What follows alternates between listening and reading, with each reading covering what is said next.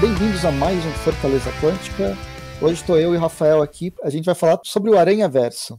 Terminou lá nos Estados Unidos a terceira parte da trilogia, que nunca foi pensada para ser trilogia, da saga que reúne todos os Homens-Aranhas no, nos quadrinhos. E a gente fala um pouquinho sobre as outras adaptações, tanto em jogo, animação e... que mais que teve? E filme, né? Também teve esses encontros do multiverso. Mas bem... O Aranhaverso sai pela primeira vez em dois mil e quatorze como minissérie, mas antes disso, o Homem-Aranha já teve outros encontros, outros personagens de realidades paralelas. Eu queria trazer um pouco mais sobre esses personagens, que só foi entrar em franca expansão a partir de dois mil e quatorze, dois mil e quinze. Você leu Aranhaverso quando ela saiu aqui no Brasil ou em, em Scan mesmo, quando saiu nos Estados Unidos? Eu acompanhei quando saiu lá fora, né, no começo, mas não li até o final. Aí depois eu li a versão encadernada que saiu aqui pela Panini, né, porque eu tive ela, né, hoje já, já não tenho mais. Eu tive essa versão compilada e tal, que é, gerou até uma polêmica, né, porque ela foi é, publicada no formato em que as edições saíram aqui, ou seja, ela era completa, integral, só que você não tinha ali uma sequência... É, não era uma história, uma sequência da outra, mas era na ordem de publicação, né? Por exemplo, você Nossa, tinha a história, é, você tinha a história ali de, do Homem-Aranha principal, tradicional, aí a história ela terminava com cliffhanger, só que em vez de vir, vir a história, vi, é, na sequência surgia a história de um outro Homem-Aranha, do começo e tal, e ela também não terminava e assim por diante. E aí essas histórias iam do meio para o final, você tinha ali a conclusão delas e tal. Tanto que o pessoal reclamou bastante disso, né, dessa forma de publicar, porque dá, dá a entender que eles assim, pegaram a ordem de publicação das revistas e tal, é, cortaram ali o, no grampo e aí encadernaram e acabou, entendeu? É o velho... Fizeram a encadernação caseira com essa, em vez de se preocupar com a própria continuação, entendeu? Bom, começa nessa daqui e a continuação dela está na revista tal, aí você vai encaixar ela, não, foi na ordem mais fácil para a editora, assim, possível. É a velha ideia do encadernado dos anos oitenta e noventa, só que agora em capa dura e muito mais caro, sem sair na banca. Nossa, que sacanagem.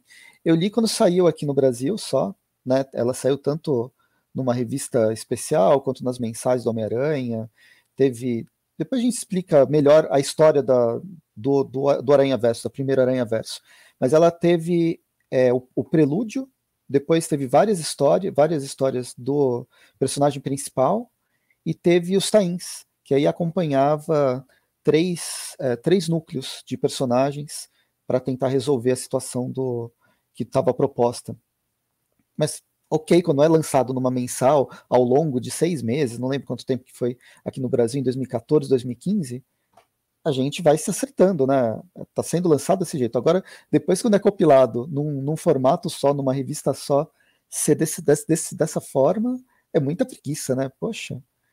E nem é problema de, de edição. Eles têm o, a versão digital desse negócio. É só reordená-la. Nossa. Enfim, com essa surpresa, tem outras surpresas que eu fui, quando eu fui pesquisar... Bem, eu, eu li esse, esse material, porque eu gosto do Homem-Aranha, e na época eu também estava fazendo os Tube Views, né? Faz, esse último ano tá difícil, eu não estou fazendo mais programa lá no, no Aracnofan, mas o, o site continua... com as revistas tanto atuais quanto as revistas, as revistas clássicas. Em dois mil e quatorze, dois mil e quinze, a gente estava fazendo Tip View, analisando edição a edição do, do Aranhaverso. Por isso eu acabei acompanhando tudo.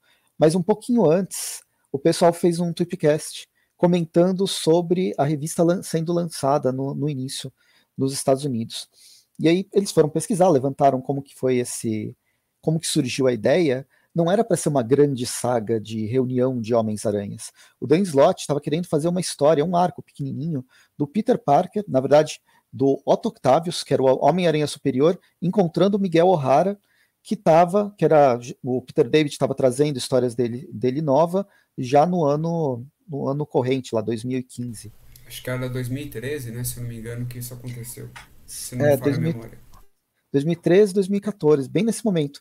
Aí o editorial falou, não, isso aí dá para fazer uma, uma mega saga e trazer o Peter Parker de volta, porque todo mundo quer que o Peter Parker é, volte. Eu gosto muito da, da fase do, do Homem-Aranha Superior com o Otto Octavius. Ele dá uma mudança bem, bem interessante. Acho que é uma das melhores fases que o Dan Slott soube trabalhar. Perspectivas diferentes de um, do, do, dos personagens. Mas enfim, aí foi isso. Trouxe o Peter Parker de volta para fazer essa saga do Aranhaverso. No fim foi legal, mas analisando ela numa perspectiva um pouco mais ampla, tem um monte de furo de roteiros que na época eu acho que eu nem, nem peguei. Eu fui pegar agora na, na, na relida que o pessoal fez e que eu via as análises. Foi bem um, um tanto quanto triste. Eu não diria nem tanto assim quanto furo, porque o que pareceu foi o seguinte... É, a saga principal toda eu considero assim boa. Tudo que foi feito pelo Dan Slott eu gosto da parte do Aranhaverso. Agora, os tains, ou as tains, né? Não sei se é uma palavra masculina ou feminina, ela, é, essas são ruins, salvo, né, uma ou outra e tal, mas principalmente aquelas responsáveis por apresentar ah, o novo Homem-Aranha, na época que era novo na época e hoje já todo mundo conhece. E a qualidade delas também era um pouco complicada. E mesmo a arte, né? Aí não é uma questão de, de qualidade, mas o estilo acaba desagradando bastante. Principalmente porque tem aqueles que... É, aquelas histórias que tinham uma característica, uma pegada assim, mais voltada, né, para o mangá. Era um outro tipo de arte, um outro tipo de roteiro e assim por diante. Então isso meio que acabou... Eu não vou dizer que há um, um furo de roteiro, e se ele há, é, ele foi meio que proposital, justamente para poder ter uma certa liberdade para compor essas histórias, que elas a princípio estariam soltas, mas na hora que fosse convergir para aquele universo, todo mundo junto, ali teria que ter uma coerência, mas fora dali não, como cada um no seu tempo, né, e, e algo do tipo. É mais isso. Eu acho que o que veio depois do Aranhaverso, o primeiro Aranhaverso, aí sim, isso foi muito pior. Uhum. É, parece que, assim, até dois mil e quatorze, dois mil e quinze, a gente tem, é, vamos, a gente já volta no Aranhaverso, mas teve várias tentativas de outros personagens, a, né, de adaptações, novas versões e tal. Com o Aranhaverso, o personagem do Homem-Aranha, que ele sempre foi um dos carros-chefes da Marvel, e ele sim é, é mais contínuo do que o Batman da D C, que vem só lá do, pro final dos anos oitenta, início dos anos noventa, o Homem-Aranha sempre foi um personagem de história de um título único, ou de um, dois títulos. Venom existia, o Carnificina. Venom era só minissérie nos anos noventa, Carnificina de vez em quando tinha alguma coisa. A Mulher-Aranha, a Jessica Drew, ela nunca foi do, do núcleo do Homem-Aranha. Então era muito contido em comparação com Vingadores, que era toda uma franquia de personagens. X-Men, não tem nem o que falar de X-Men, que existiam vários títulos. Ele já foi, teve seu auge, teve sua baixa, mas ele sempre teve vários títulos, porque no fim eles são, ele é um grupo de personagens, e vários personagens dentro do grupo ganhavam suas histórias. O Homem-Aranha ele se mantinha com uma ou duas edições, é, fazendo essa continuidade. Só a partir do Aranhaverso, essa meados dos anos dois mil e dez, que o personagem vira uma franquia, eu acho que na Marvel, porque aí ele começa a ter, a Mulher-Aranha, a Jessica Drew, ela tem mais ligação com o Peter agora. A gente tem a Teia de Seda sendo criada, a gente tem o Miles Morales é, vindo para o universo tradicional e também convergindo no mesmo tipo de história, tem a Spider-Gwen e vai ter vários outros títulos que vão sair, inclusive, do Aranhaverso. Mas antes de vir para o Aranhaverso, eu queria voltar no tempo e pensar em outras versões. Bem, o Peter, a gente tem o Peter tradicional, altos e baixos, são desde os anos sessenta, sessenta anos de história de personagem. Nesse meio tempo, a Marvel sempre teve, nunca teve uma crise nas Infinitas Terras, necessariamente, né, como, como a D C, ela nunca zerou, tirando a Guerras Secretas mais atuais, mas ela também não zera necessariamente.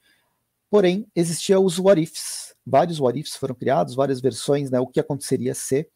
Só que eu acho que o personagem, o Homem-Aranha, ele ganha uma, é, uma versão mesmo definitiva, uma versão alternativa definitiva, a partir do Miguel O'Hara em dois mil e noventa e nove, ou Homem-Aranha dois mil e noventa e nove, em mil novecentos e noventa e dois. Você chegou a acompanhar outras versões? Eu queria só listar algumas que eu gosto, mas dois mil e noventa e nove para mim foi um grande marco de, expecta- de experimento de novo universo e de experimento de um novo personagem. Sim, sim. É, antes disso... tirando aqueles vilões que eram inspirados, né, no próprio herói, como o Tarântula, né, esse tipo de coisa, é, não era comum, né? A gente não tinha versões também como a Mulher-Aranha, né, que é, na época é, ela ainda, bom, eu diria que ela até mais original do que, por exemplo, era a Capitã Marvel do começo e a Supergirl também, que era uma versão feminina do herói, né, no caso. Ela é, tinha uma certa originalidade, tirando o nome, né, e, e eu não vou falar a origem do poder, mas o tipo de poder, mas mesmo isso eles até que inovaram. O, o visual dela não tinha nada a ver com o do Homem-Aranha e o poder também havia uma diferença, né, o que é, é, não acontecia, né, com outros heróis e tal. Então eu acredito que, como você falou, a primeira realmente de fato, que não é de só uma realidade alternativa e tal, e, e que veio de um passado, de uma outra época, é, sei lá, e aí depois foi esquecida, foi mesmo com o Miguel O'Hara, que, porque ele não era de uma realidade alternativa, ou até então ele é de um futuro, por enquanto aceito, né, de dois mil e noventa e nove, né, que uma das empresas assim, do, do presente vai se tornar, né, uma, uma indústria é, que vai dominar, né, todo é, Estados Unidos, ou a, não, não só Manhattan, né, porque ela, de certa forma, é até visionária em relação a isso. Na verdade, assim, ela não está prevendo que isso iria acontecer com os Estados Unidos, porque isso já aconteceu com os Estados Unidos, né, há muitas décadas atrás da, da publicação da história. Então, ela meio que faz jus, né, ao que os Estados Unidos da época era, só que ele projeta lá para frente. E aí dá uma origem... A Homem-Aranha também latina, né? Porque o Miguel O'Hara, ele não era estadunidense, né? um, um norte-americano de tipo canadense. Ele tinha uma origem, por exemplo, que hoje é comum com a do Miles, né? Uma origem latina, que é a que o Miles viria a ter depois também. E a, a diferença também é que o Miles, né, seria o primeiro Homem-Aranha é, afro-americano também. E, e, então você tinha toda essa abordagem, só que a, ainda a aparência dele era bastante devedora, apesar de eu gostar bastante, né, do Miguel O'Hara, lembrava um pouco o Peter Parker, salvo o, cab- o cabelo mais claro, né? o, por- o porte lembrava muito, mas isso também tem muito a ver com o traço e o, o, as características, né, as feições e tal, diferente do que está sendo adaptado agora para a nova animação, que daí agora sim, o Homem-Aranha dois mil e noventa e nove, ele tem uma, um aspecto totalmente diferente do Peter Parker. Ele parece mesmo ali, né, um, um, um latino-americano. Mas, respondendo sua pergunta, a questão seria essa mesmo. Ele seria o grande é, oficial, né, vamos colocar assim. E o interessante é que se ele foi criado é, em um universo que ele fez um relativo sucesso na época, ele terminou, tem um final, e aí depois não foi, não foi mais mexido até esse... a época em que o, o Dan Slott, o Peter David e os editores da Marvel começaram a investir de novo, né, no, no Aranhaverso, ou melhor, a criarem, né, um Aranhaverso. Uhum. É, depois um dia a gente pode voltar a falar sobre o universo dois mil e noventa e nove, que eu gosto bastante. Mas esse, o Miguel O'Hara, ele tem, é muito engraçado quando você lia as histórias dele, porque realmente a, a, as feições, ele parecia o Peter Parker, embora tecnicamente, narrativamente, não tinha nada a ver, não tinha nenhuma origem ligada ao Peter. A personalidade também, né? Não era igual. Personalidade, né? Mas a aparência. Poderes completamente diferentes. Não sei porquê a skin Peter Parker, né? A skin humana dele, era igual do Peter Parker. Então você, você até confundia. E aí ele foi em, nos anos de dois mil e dez que o Peter David volta com o personagem, embora ele tenha aparecido uma versão zoada nos anos, acho que foi dois mil e dois, dois mil e três, que teve aquela Time Storm, que foi comemoração dos dez anos de dois mil e noventa e nove, que não tinha nada a ver com dois mil e noventa e nove, o universo original. Mas enfim, é um personagem que teve continuidade, é um personagem que durou vários anos num universo paralelo. Depois, é, outra personagem que eu gosto muito, e é uma pena, não lutou muito para existir, é a Mayday Parker, que é o universo alternativo do M C dois, eu adoro esse universo. Ele, a personagem teve mais de cem edições, numa luta constante pra, contra o cancelamento. Sim, foram foi... cento e vinte e cinco, se eu não me engano, uhum. E é, é a melhor, é o melhor universo alternativo, né, na minha opinião, até hoje. E é um universo, foi criado em noventa e oito, numa What If, e é um universo de legado, que o, o universo Marvel nunca foi de legado, a, a questão de passar o bastão, um outro, outro personagem existia, mas era muito questão da D C, a gente ligava muito a D C, né, na D C Comics. E a May foi a primeira que inaugura isso que agora, nos anos dois mil e dez, que a gente vai ter tanto a Kamala Khan, o próprio Miles Morales e outros personagens que parece que eles têm essa esperança de um novo, de uma nova geração. Uma coisa que é, talvez tivesse com novos titãs, com os novos mutantes, ou até com geração X, mas eles nunca tinham a chance de ser os substitutos. Os novos substitutos só vão vir lá para os anos de dois mil e dez, mas eu acho que a, a May foi a primeira que teve essa, esse vislumbre de, de futuro possível.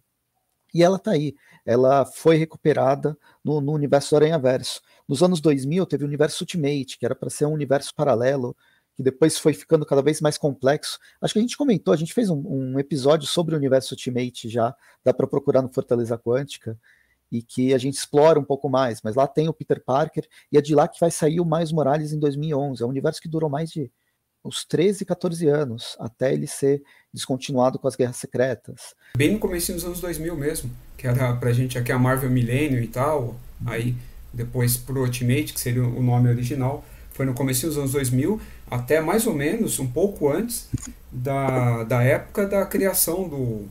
desse Aranhaverso. Na verdade, ele ainda existia, né? Ele vai implodir, ou explodir mesmo, não sei qual seria o melhor termo, com as Guerras Secretas, que daí decreta, a, ou melhor, a segunda Guerra Secreta, né? Que acho que é no singular, essa Guerra Secreta, a contemporânea, que é, se eu não me engano, depois eu dou uma olhada aqui enquanto você estiver falando. Sim. Aqui, ó, teve as Guerras Secretas dos anos oitenta, oitenta que é a original. Depois, depois teve Guerras Secretas dois e três, ainda com o Beyonder, ah, sim, nos anos oitenta com o Quarteto Fantástico. Ignora todas essas duas, elas ocorreram, a gente pode ignorar. Teve a Guerra Secreta dos anos dois mil, que é uma guerra que, com o Nick Fury, com coisas tecnológicas, essa eu não lembro, dos anos, é de dois mil e oito, dois mil e nove, alguma coisa assim. Ó, esse vale um, um programa também, só de Guerra Secreta. Só de Guerra Secreta. Que, que aconteceram, verdade. E aí, dois mil, acho que foi dois mil e quinze, né, que teve as incursões e tal, e acabou com os Isso. universos paralelos. Essa que eu tô falando de dois mil e quinze, que também já tiveram duas dessa daí, que eu chamo de contemporânea. Teve de dois mil e quinze, depois teve uma segunda também, um tempo depois. E também contra o Deus Destino, né, algo do tipo, sempre o Destino está envolvido, né, Destino dessa vez sem Beyonder e tal, aí ah, o Homem Molecular também, a gente não pode esquecer, sim, sim, que ele é o único que está em todas, é do Destino, né, na verdade, e aí esse seria o final, por enquanto, né, do, desse universo. Mas é lá que a gente tem o Peter Parker, um Peter Parker que eu gosto bastante, um Peter Parker adaptado ao século vinte e um, a uma nova geração de De, de leitores e tal, foi uma proposta bem, que eu achei bem legal. Em dois mil e onze é criado Miles Morales nesse universo. Em dois mil e três a gente tem o é, Peter Parker, acho que esse é o nome dele, que é um, é um Peter Parker de mil seiscentos e dois, né, na, na história do, do, do Neil Gaiman, que, por sinal, spoiler, ele morre na, no prelúdio do Aranhaverso, é uma, uma dó do, do coitado do, do personagem, queria ver mais dele. E teve o Homem-Aranha no ar, também vale a pena fazer um programa só sobre o universo noir, pela experimentação que foi esse, esse cenário, que foi em dois mil e nove, e teve uma personagem que eu fiquei com muita raiva no início, mas depois ela, ela é uma personagem legal, que é a Spider-Gwen. Ela foi criada por uma capa, uma capa extra, uma capa especial de uma revista. Gostaram tanto que ela virou, ela ganhou um, ela virou uma personagem, ela ganhou histórias. E as histórias dela têm todo um cenário mais característico, estilizado. Eu acho que ele pega muito o neon, sabe? Ela vai buscar naquela, naquela coisa do ne- de uma ficção científica com um toquinho de neon noir, mas que mas com todas as suas características super-heróicas. Eu não gosto das histórias, embora elas tenham feito muito sucesso. Por que que eu tenho um problema com a, com a Gwen? O sucesso da Gwen Aranha, que veio principalmente por causa do filme que estava que estava passando, que é o espetacular Homem-Aranha, que a Gwen era uma, uma das protagonistas, que foi, teve só dois filmes, né, nos anos dois mil e onze e dois mil e quatorze, acho que foi. Uhum. Bem, enfim, ela, ela acabou fazendo sucesso e agora ela está ela tá aí até, até então. As histórias dela são muito legais quando ela não, não, é, é, não é o título dela, pelo menos para mim. Qual que é o lance? Por ela ter saído, quem perdeu uma possibilidade de recuperação de quadrinho foi a Mayday Parker. Ela quase ganha mais uma, uma série em quadrinhos, mas aí Você tem várias personagens, a Teia de Seda tinha acabado de ser criada, a, a Gwen Aranha era uma aposta, e a Mayday, os, os editores nunca gostaram, na verdade. Só quem gostava era o público e o, e o criador, né, o Tom DeFalco, e que, infelizmente, a Mayday continuou no... Fez, teve um protagonismo muito importante no, no Aranhaverso um e dois, mas ela não conseguiu ganhar um título próprio. Dessas histórias, desses universos alternativos, você acompanhou alguns, alguns deles? Gosta, qual, qual que você gosta mais, Rafael? Eu acho que o meu preferido é a Mayday. Não, não tem como. O meu também. Na verdade, assim, é, por uma questão nostálgica, é, seria o Homem-Aranha Miguel O'Hara, né, dois mil e noventa e nove, por uma questão de nostalgia. Mas, assim, onde eu já tinha condições de avaliar ali a qualidade, aí também seria da May Parker, mesma coisa. Foi ali no final dos anos noventa, começo dos anos dois mil, já publicado dentro da... É, por uma editora, já não era mais Abril, nem, nem Panini, era Pandora? Uhum. Foram três edições só, e do vinha, Almanac Pandora, Almanac Marvel. O Justiceiro também estava sendo publicado, isso. Aí a, a Maia aparecia também, então era, assim, espetacular, a qualidade e tal, e, e todo o contexto, não era algo, a gente gostava também, não era algo ali que se passava em um futuro distante, e que você tinha a presença ali, né, o Peter Parker, ele existia e tal, mas ele cumpria, né, uma, uma outra função, e assim por diante. Algo também que remetia pra gente bastante ao contexto de Terra X, né, ao destino que o Homem-Aranha teve, né, em Terra X também, porque a, a May Parker também faz parte, né, daquele universo, só que não a mesma, né, não é essa que a gente está falando, que se torna a Mulher-Aranha e tal, dessa forma. E ainda mais porque na, na Terra X também tem o Homem das Aranhas, né, também, é uma outra coisa também. Então esse da May eu acho ele mais original, né, O, o do Miguel, claro, que é uma continuação direta, e o da May, ele, o do Miguel não seria uma realidade alternativa, quanto o da, Mel, da May, sim, é um Elseworld, né, um Arif, um, um túnel do tempo, é, o que a gente quiser chamar. O da May é, seria uma continuação do universo se ah, fosse aceito o que aconteceu na, na, na, no Arif, na saga dos clones. Ah, tá. Na saga, é, é, tipo, aí depois, no final da saga do, dos clones lá, não lembro se era a Saga dos Clones, agora eu tô confundindo com Guerra dos Clones do Star Wars, mas a, a May clone. nasce, é a Saga do Clone, quando a May, a, a May é, uma, é, uma, é a filha do Peter, ela nasce durante a Saga do Clone, e ela é sequestrada logo no, no nascimento, e ela é dada como morta. O Kane, ele vai fazer o papel de buscar essa, essa May, essa garota, que foi dado o nome de May, porque a tia May tinha morrido também. E a gente tem a continuidade. Só que no universo tradicional, isso aí, por decisão editorial, foi apagado completamente, foi ignorado. Depois foi falar, ah, não, ela nunca nasceu, nasceu morta ou qualquer coisa assim. No universo M C dois, foi o que aconteceria se isso realmente existisse e a gente tivesse, tivesse continuidade.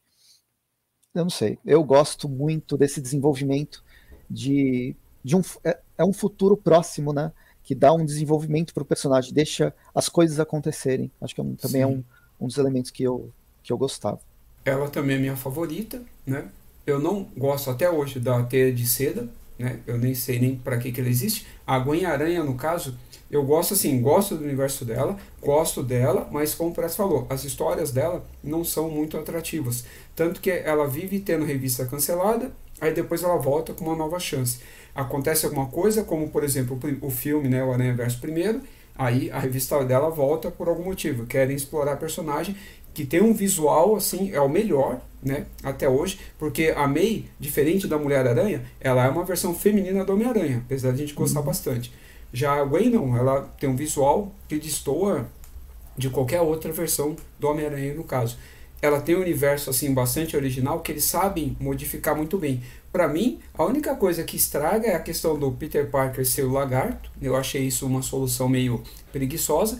E o, o Norman ser o, o vilão lá, mas é muito mal trabalhado. E o visual, assim, um dos pouquíssimos... É, o, o menos inspirado, né? Em todo aquele universo ali da Gwen.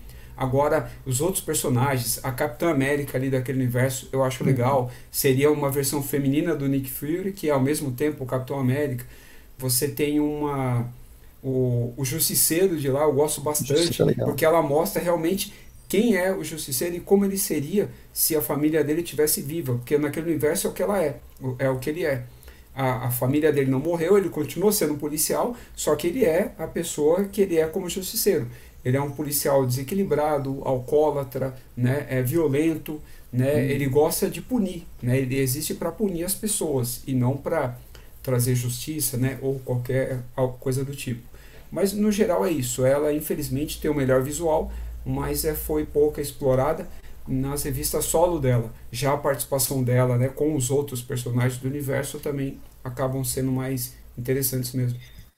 É, e tem o Bandido da Bodega, que é um dos melhores personagens do, do universo da Gwen, porque lá também os personagens não têm, é, existem poucos poderes, né? A Gwen é uma das únicas que tem superpoder. Bem, tudo isso... Ah, e fal, fal, falta mencionar, porque o, o pai dela continua vivo, que é o Capitão Stacy lá, hum. e, ele, e ele tem um protagonismo, assim, intenso, Sim. e ele é uma cópia do, do James Gordon, né? Do Comissário Gordon. Uhum. Ele também é comissário lá, o chefe de polícia, só não me lembro, mas ele é uma cópia do Gordon e ele fica perseguindo a Mulher-Aranha, que é a filha dele também, ao mesmo tempo. É, pelo menos inicialmente tem essa perseguição, depois ele descobre qual que é a identidade. É, é, é interessante o que me... E aí tem o lance da, da Gwen, ela ser baterista no, no, num grupo musical das Mary Janes. Isso, na banda da ser... Mary Jane. Ela dá uma personalidade interessante, né, egocêntrica, uhum. pra Mary Jane. Só que, meu, outro personagem também que cagaram foi a Felícia, assim. Pra mim, foi. destruir a, a, a gata negra, né, nesse universo.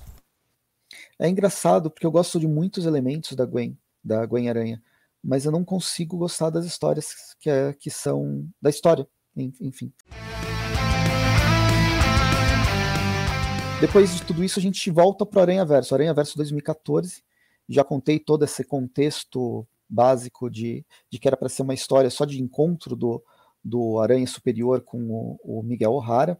Depois isso mudou completamente, virou essa mega saga do Slott.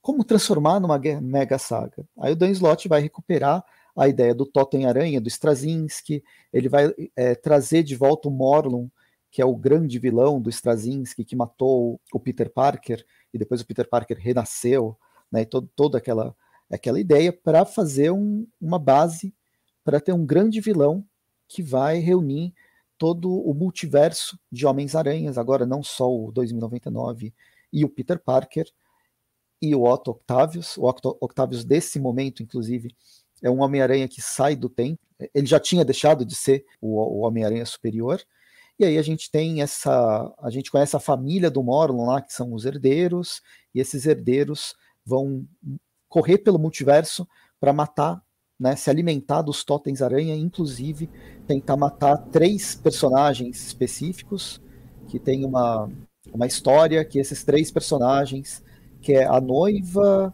o não sei o que, e o filhote, que vão matariam eles mil anos no futuro. E aí esses personagens, né, esses mega totens, seriam o Kane, a Teia de Seda, e o irmão mais novo da May Parker, que é o Ben Parker, formando todo esse o plot da, da história para juntar todo mundo. Inicialmente, né? E lembrando que, apesar de tudo que é falado hoje do Straczynski, ele, justamente, o sucesso, né, que o universo faz... Ele teve como ponto de partida exatamente isso. Mas aí o mérito também está no Dan Slott, de ter retomado isso, porque ele podia ter criado uma ori- outra origem qualquer. Você recupera o Morlun e, e esse conceito, né, totêmico, né, de uma origem, mas que são símbolos que rep- tem algum tipo de representação na natureza, né, nos animais e, e algo do tipo, que é da onde a, o poder, a própria essência, né, do personagem e tal, ela é extraída, mas assim, o, vale a pena mencionar que já fizeram, mudaram bastante aí o próprio conceito, né? Porque já tinha sido trabalhado de uma forma diferente. Por exemplo, o próprio Jim Starlin, por ele sempre ter sido muito fã do Homem-Aranha, ele ter começado, né, nesse, na Marvel, arte finalizando, né, o Homem-Aranha e tal, ele até, quando ele trabalhou na, no que a gente chama de a saga de Thanos aqui, ainda na época em que o Thanos era inimigo do Capitão Marvel, o, o, o Lorde Caos e o Mestre Ordem teria escolhido o Peter Parker para se tornar o Homem-Aranha, né? Ele teria criado toda aquela circunstância. Então, não bastasse toda aquela explicação científica que o Stan Lee e o Ditko deram, né, para a criação do personagem, o próprio Jim Starlin atribuiu isso também ao que a gente chamaria de destino, né? O que os personagens menores, né, que não entendem esses seres cósmicos, que não são divindades, para os humanos eles po- é, são, é, poderiam ser um tipo de divindade, mas são entidades cósmicas. É, esses dois mestres aí, eles são responsáveis pelo que a gente chama de destino das pessoas. Não só as pessoas normais, mas qualquer um ali do universo Marvel. E o do Homem-Aranha, do Peter Parker, ter se tornado Homem-Aranha, teria sido, né, obra desses dois mestres aí, né, o mestre Lord Caos e o mestre Ordem. Então, isso foi trabalhado durante um tempo, aí depois esquecido, porque era algo muito cósmico para o universo do Aranha, né? Lembrando que existia também o Homem-Aranha Cósmico no próprio uhum. anos noventa, e aí depois o Straczynski, ele introduz o Morlun, mas não com essa intenção do que iria se tornar Aranhaverso, ou até para reformular isso, né? Só que ele acaba reformulando essa origem dos poderes, né, do Homem-Aranha e tal, e aí depois o Dan Slott, ele vai beber dessa fonte para ampliar ainda mais essa mitologia, mas de uma forma não que o Straczynski concebia. É, provavelmente não tem nada a ver com a ideia inicial do Straczynski, a forma como o Slott transformou numa história de, de aventura, né? É muito mais uma aventura cósmica. Existe todo o lance da, da, da Teia da Vida, o Tecelão Mestre. Então, é, a Madame Teia que me confundiu, porque eu lembro, ela, ela aparecia antes, ela chegou a aparecer na animação até os anos noventa e tal. Ba- basicamente foi isso da, da saga do Aranhaverso. É, termina com os, os alguns guerreiros, alguns personagens foram, foram mortos. Existem três núcleos lá, o núcleo dos clones, que, vai, que descobre que os, os herdeiros, eles têm uma máquina de autoclonagem, então transforma eles num, em personagens eternos, de certa forma. A questão da, da Teia da Vida, e cada, cada grupo de personagem, e nesses tains eles vão, uh, eles vão atrás para tentar é, cortar as potencialidades dos, dos, desse mega grupo, finalizando com todo mundo preso num universo completamente radioativo, porque eles são vulneráveis à, à, à radiação. Bem, eu não sei, a primeira saga do Aranhaverso, eu, eu gostei, mesmo a segunda, a segunda a gente já, já comenta agora, mas a partir do Aranhaverso, outras histórias é, foram, outros títulos foram criados, um deles foi Guerreiros da Teia, que é uma pena que tenha sido cancelado muito rápido, mas reunia vários desses Homens-Aranhas que não ganharam título próprio, né? Homem-Aranha ganhou, a, a Mulher-Aranha Jessica Drew ganhou um título próprio.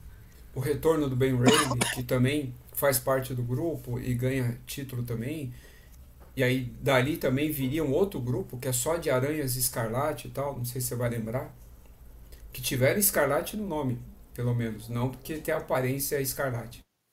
Sim, sim, que foram os, os, os clones, né? Eles se juntaram para fazer, resolver justamente essa situação da clonagem dos personagens. A Jessica Drew, ela, ela foi uma agente infiltrada, e teve o outro grupo, que eu não lembro qual que era. Mas enfim, é uma história legal, é uma história inclusive que mostra como o Peter Parker não sabe liderar ninguém, e o Otto Octavius é um Homem-Aranha superior.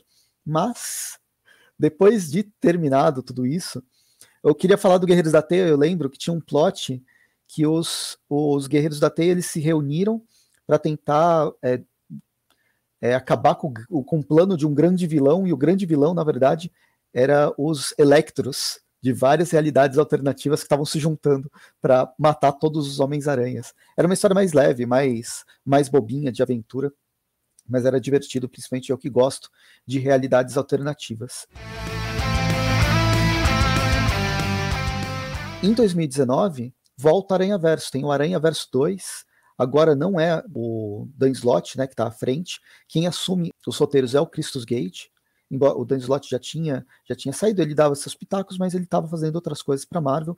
Christus Gage traz o Miles Morales como protagonista, porque na saga original do Aranhaverso, o Miles, ele aparece, mas ele não tem grande importância, tá? Porque era para dar é, visão para o Peter, e tinha tanto o Peter Parker, tem Peter Parker, ou tinha tanto Homem-Aranha que era para aparecer, e aparecia às vezes só em um quadro, que o Miles Morales, ele não tinha espaço para crescer. E também tinha que dar holofote para Homens-Aranha com poderes mais cósmicos, né? Como, por exemplo, o Homem-Aranha Capitão Bretanha, que tinha poderes e, e outras versões até com poderes maiores e que é, morreram, né, no primeiro... Olha o spoiler aí, que morrem na primeira Aranhaverso, né?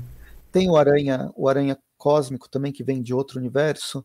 Tem o Aranha do seriado japonês lá do, dos, anos, dos anos setenta, que é o Supaidaman. Tem o Aranha do Mangaverso, é outro personagem, nos anos, acho que foi dois mil e dois, dois mil e três... tinha o Mangaverso, aí tinha um, tem o Homem-Aranha do Mangaverso, que é, é um Homem-Aranha ninja, tem o Spider-Pig lá, Spider-Ham, na verdade, que é o Porco-Aranha, que não tem nada a ver com o Porco-Aranha do, do Simpsons, ele já tinha, já existia antes, e todos eles aparecem, alguns com mais protagonismo, outros com menos, outros só para fazer essa, aquela grande explosão. E o, o Miles Morales, ele estava num crescimento de importância também na Marvel, então ele não podia ser tão secundário, e colocaram ele de lado. Em dois mil e dezenove, quando sai o Aranha-Gedon, é o Peter Parker que fica de escanteio para o Miles Morales ganhar protagonismo. Tanto que o, o Peter ele só vai aparecer mais para o final da, da saga e ele não tem quase, quase importância. Sim, e que infelizmente também essa é uma saga curta, na verdade. Era só para dar uma sobrevida, né, ao, ao Aranhaverso, para dar uma certa continuidade e explorar um pouco o universo desses outros Homens-Aranha, sei lá, para saber um pouco, né, a respeito do, da origem, o passado deles, como Spider-Punk, né, e, e assim por diante. Só que é muito pouco memorável, né, em termos de qualidade, assim, cai muito, né, esse Aranha-Gedon, então, que eu lembro, assim, era bem, bem ruinzinho, assim, bem fraquinho. Sim, tem alguns conflitos que os, os herdeiros, eles conseguem fugir lá do, daquele planeta prisão que eles estavam, daquele planeta radioativo, e vão atrás de uma tecnologia de clonagem. A tecnologia de clonagem deles está sendo aproveitada pelo Octopus Superior, agora como super-herói, em São Francisco, mistura, e ele está misturando com as, aquela tecnologia de clonagem do Ben, do Ben Reilly, que o Ben Reilly também se transformou num vilão no final da, da fase do, do, do Dan Slott com aquela empresa New You. É, essa sim é a saga dos clones, que é o, o, o Ben Reilly começa a clonar um monte de gente. É, é um saco, eu gosto do Ben Reilly dos anos noventa, eu gosto do Miguel O'Hara dos anos noventa, mas quando eles foram trazidos de volta, mesmo p- pelos criadores deles, nos anos de dois mil e dez, dois mil e vinte, né, dois mil e dez, né, essa da- década de dois mil e dez, foi uma descaracterização tão grande dos personagens que você não reconhecia mais nem aquilo que você gostava, nem aquilo que você desgostava daqueles personagens. Eles eram outras pessoas. O dois mil e noventa e nove, eu não sei qual que é a desculpa, não tem desculpa, só socos no universo que vão transformar ele.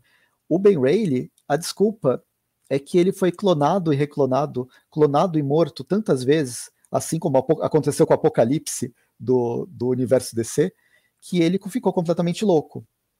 Por um lado, ok, mas por outro, é um, é um nível de transformação que impede uma redenção do não, personagem. Mas, e também é tosca, né, a justificativa, porque sim, o Kane teria que ser assim ou pior que ele, porque o Kane, quando ele é trazido de volta, ele é trazido como um anti-herói, e aí depois ele se torna até meio que um vilão em alguns momentos, que ele tem até uma forma de uma aranha monstro ali, gigante e tal, e aí depois ele é trazido de novo, e depois acho que ele morre uma época também, não lembro, assim como também o Ben Reilly é morto uma época e tal, que inclusive culmina, né, no fim do, do Aranhaverso, que uhum. Quando você está lendo a revista da Gwen, a continuação direta é ali. Tanto que ela tinha um relacionamento com esse Ben, né, e tal, né, nesse primeiro Aranhaverso, e aí ela chora, né, a, a perda dele e tal, a morte dele. Sim. Ah, eu não lembro quem que era, a, quem que morre, que a Gwen fica mal. Não é o Ben Reilly, é outro personagem. Meu, quem... Ah, não era o Ben? Não, não era o Ben Reilly. Putz, então que... viajei. Eu gosto também da, da, de toda a, a trajetória de redenção que trouxeram do Kane nesses, nos anos de dois mil e dez e tal, mas que nem foi publicado aqui no Brasil. E aí o Kane, no final do Aranhaverso, ele, se, ele faz, faz, passa por aquela transformação que o Peter sofreu na saga O Outro. Por isso que ele se transforma numa aranha. É essa a, a mudança que trazem nele. Enfim, tudo isso, quando chega na, aranha, na saga Aranha-Gedon, meio que faz um compilado de um monte de coisa, que o melhor da saga da Aranha-Gedon foram os tie-ins, e nem foi a saga principal, porque trouxe de volta aqueles histórias pequenininhas, às vezes de dez páginas só, para explorar outros personagens. Aí tem histórias de horror, é, como um, tem um personagem que é, não é um homem com poder de aranha, mas é uma consciência que reúne várias aranhas, como se fosse o Homem-Areia, ou homem hídrico, mas são várias aranhazinhas, e eles habitam dentro de... eles comem corpos de pessoas e começam a usar o corpo, da, a pele das pessoas como roupa, e come, e vai de pessoa em pessoa comendo essas outras pessoas. Saiu numa tagline de Spider-Man, isso é recuperado também. Eu acho essa uma das histórias mais interessantes. E tem outros, outras experimentações que eu acho legal. Inclusive o Punk Aranha, que agora, em dois mil e vinte e três, está ganhando uma série, acho que em cinco partes, uma minissérie. Isso. Em cinco partes. E que ele vai ser trazido também para animação. Inclusive até a action da animação também dele foi anunciada recentemente. Só que ele tem o visual mais estilizado. E é interessante porque ele já é um visual estilizado do Homem-Aranha, né, total, né, associado ali a um tipo de subcultura e tal, punk de uma época, né, é um Homem-Aranha à la inglesa, né, mas é, desconsiderando o Homem-Aranha Capitão Bretanha, que também é um, é um Homem-Aranha inglês. É, é que você tem que ver, são dois, dois Homem-Aranhas ingleses, o Homem-Aranha da, da, do Sangue Azul, que é o Capitão Bretanha, e o Homem-Aranha do chão de fábrica, que é o Punk Aranha dos anos oitenta. Total, sim. E, e isso também que é um outro personagem, né, também que vai ser agora não mais um afro-americano, né, mas um, um, um afrodescendente inglês. Eu não sei qual é a, a, a nomenclatura que se usa para isso. Porque é um, personagem, é, um, é um personagem que surgiu nesse Aranhaverso, mas ele só vai ser explorado agora. Então, é... o Aranha-Gedon, como a gente estava falando, há não só para ele, espaço para outros aranhas, até aquele de seis braços também, que não chega a ser um monstro, mas ele só tem seis braços, que eu acho bem genérico, bem descartável, assim, nem lembro o nome, eu lembro muito pouco dele também, mas tenho, eu tenho essas do Aranha-Gedon aí, acho que é até hoje. Depois também, acho que ainda durante o Aranhaverso, o primeiro, ele, havia sido introduzido aquele Homem-Aranha indiano também, né? Sim, o Homem-Aranha indiano é um personagem que foi criado nos anos dois mil, para localizar, é um personagem localizado, ele foi criado na Índia, pra, numa minissérie, não sei se foi em quatro ou seis partes, nunca veio aqui para o Brasil, e a Panini vai trazer, agora em dois mil e vinte e três, o encadernado com, com todas, as, todas as histórias. Foi Mas aí inicial. ele foi recuperado, ele Sim. foi recuperado no Aranha, no Aranhaverso, assim como o, o Homem-Aranha lá, e o Homem-Aranha do, da, da série japonesa que eu sim, falei. Sim, né? O Homem-Aranha Tokusatsu, o Supai do Mãe.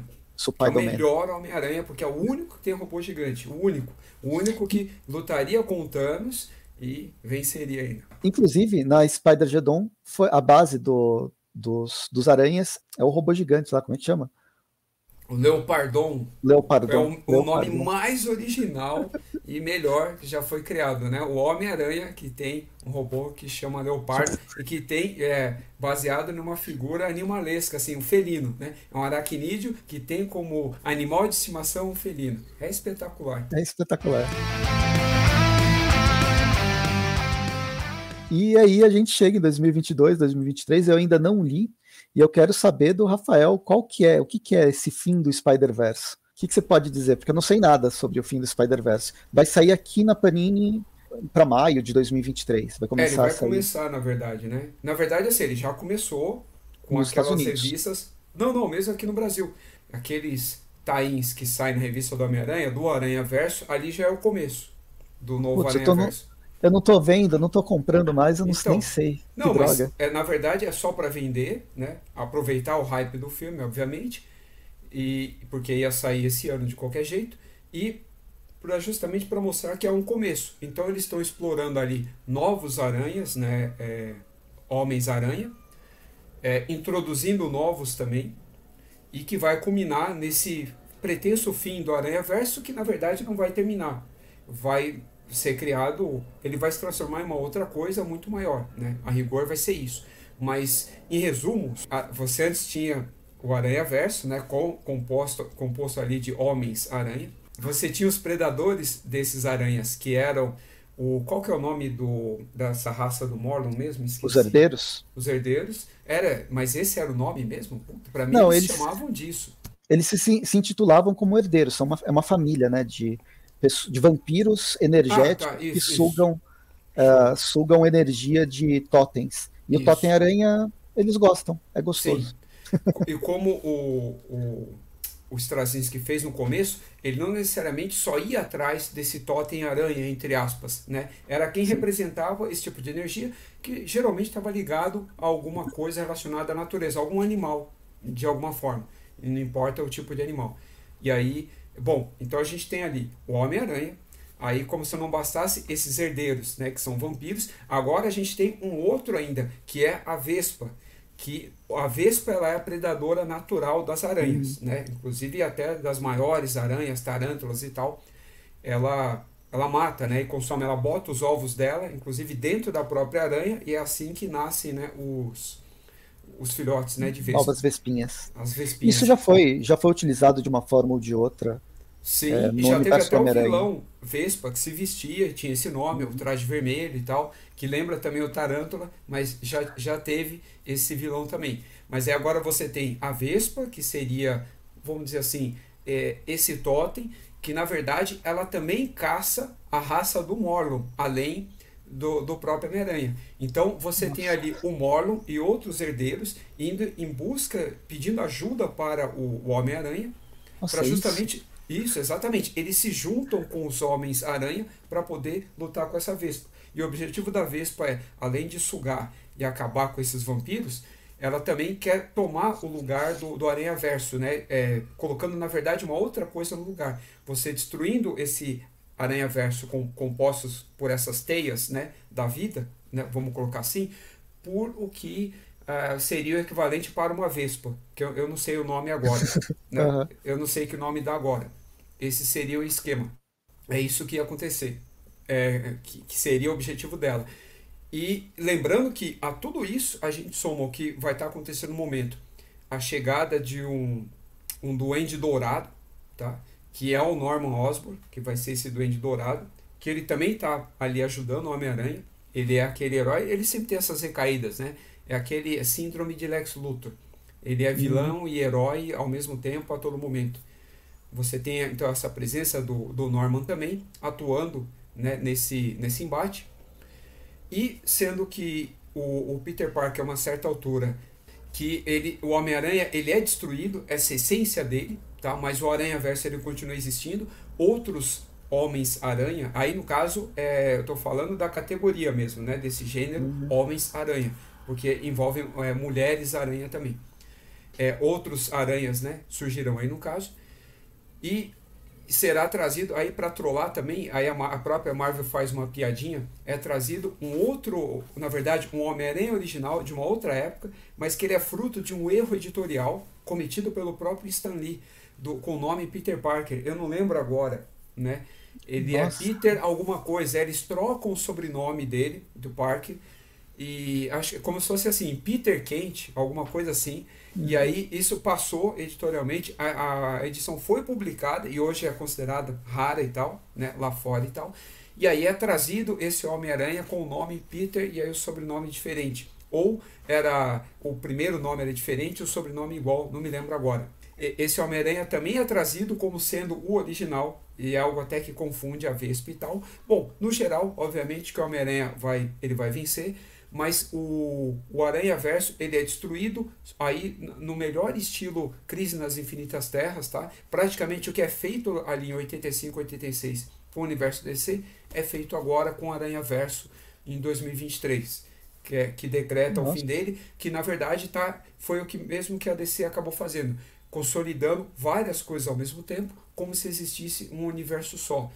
E só que, obviamente, isso não vai ser mantido e tal. Que foi uma forma de encontrada para poder derrotar a Vespa, né? E, e o objetivo dela de tomar esse universo aranha, né? De você acabar com a Madame Teia, com toda a, essa teia da vida e colocar o equivalente à Vespa no lugar de tudo isso. É bizarro, é bizarro. Nossa, não, mas eu fiquei com vontade de ler. Eu, eu já ia você ler. Você é canalha, eu sei que você ia adorar e, e vai ler isso aí. Você sabe o quanto tá, o quanto tá ruim a, as revistas do Homem-Aranha atualmente e, e vai piorar muito para chegar nisso que eu estou falando. Isso é, não, é a... já uma fase ruim da revista dele. As atuais eu não estou comprando. Essa End of Spider-Verse eu quero... Eu já, já comecei a comprar naquelas promoções que é em, né, esperando, acho que é para maio de dois mil e vinte e três que vai sair. Então se vocês estão ouvindo depois, provavelmente já saiu. mas eu tô vendo aqui que o desenho o, é, o, é o Dan Slott retornando ao, ao personagem, fazendo esse final, e o Mark Bagley que faz os desenhos, que é um autor, um desenhista também que eu gosto bastante, conheço ele dos Sim. anos noventa, mas para mim o Mark Bagley ele marca o universo Ultimate, né? Que ele ficou também Sim. com o Homem-Aranha cento e dez, cento e vinte números. Não, sim, é bem tradicional. A gente acompanhou praticamente os anos noventa, toda a fase do Aranha, seja do clone ou bem depois dela, já até com a Marvel Premium lá, todo com o traço dele. E nos anos dois mil ele fica com um traço mais caricato, né, mais cartunesco, que é a versão Ultimate, porque tinha uma proposta um pouco, um pouco diferente. Mas legal, gostei de saber que é ele, vou, vou curtir. Depois vocês voltam aqui quando eu falar sobre essa, essa saga nos, em vídeo. Enfim, esse foi o Aranhaverso, ou está sendo o Aranhaverso. A gente tem de dois mil e quatorze para cá a saga, né, essa junção desse, dessas, desses personagens como franquia, como uma, um, nomeado como franquia, como eu já disse, como X-Men já é uma franquia, como Vingadores já é uma franquia. O Homem-Aranha sempre foi meio solitário, sempre teve um título solo, um ou dois títulos extra, mas que não tem essa, esse universo expandido. Agora, a partir de Aranhaverso, o universo se expande muito mais. Venom também ganhou mensal e tá. Venom tá, é um universo expandido do universo expandido que nem está aparecendo aqui. Ele teve, inclusive, nos, acho que dois mil e dezoito, o Venomverso também, que foi bem. bem na, nada digno de nota, porque a gente esquece, talvez seja divertido na hora, mas nem lembro mais como que aconteceu. Não só o Venom, né? Praticamente assim. É, o próprio Carnage também, agora o Carnificina, ganhou um, um, um universo, um, um protagonismo, ele tem uma revista, tudo bem que é uma série, que ela tem ali um final é, determinado e tal, mas é algo que ele vai além, entendeu? Os filmes, eles dão uma impulsionada, né? O Venom, ele teve outras versões, além do próprio Ed Brock, uma até de relativo sucesso, como a do Flash Thompson. Flash que é a Thompson... versão definitiva. A melhor versão é o, é o Agente Venom, Isso, com o Flash Thompson. Que muitos gostam, que inclusive é ele ainda que começa, que é a primeira versão com, é, espacial do Venom, né? É com o Flash Sim. Thompson ainda, né? Com os Guardiões e tal, ou só espacial, mas que depois vai fazer parte dos Guardiões também, que aí depois aí deixa de ser o Flash, mas aí com o Venom atual, ainda fazendo parte ali do, dos Guardiões. E a, o Carnificina, né? Também, como eu havia mencionado, com a mitologia expandida. O próprio Miles Morales, que tem a sua, o... sua, sua série mensal. Os Não, Campeões, a... que pode ser também os derivado. Campeões... Ah, é desse... verdade, que também o Miles está lá, é verdade.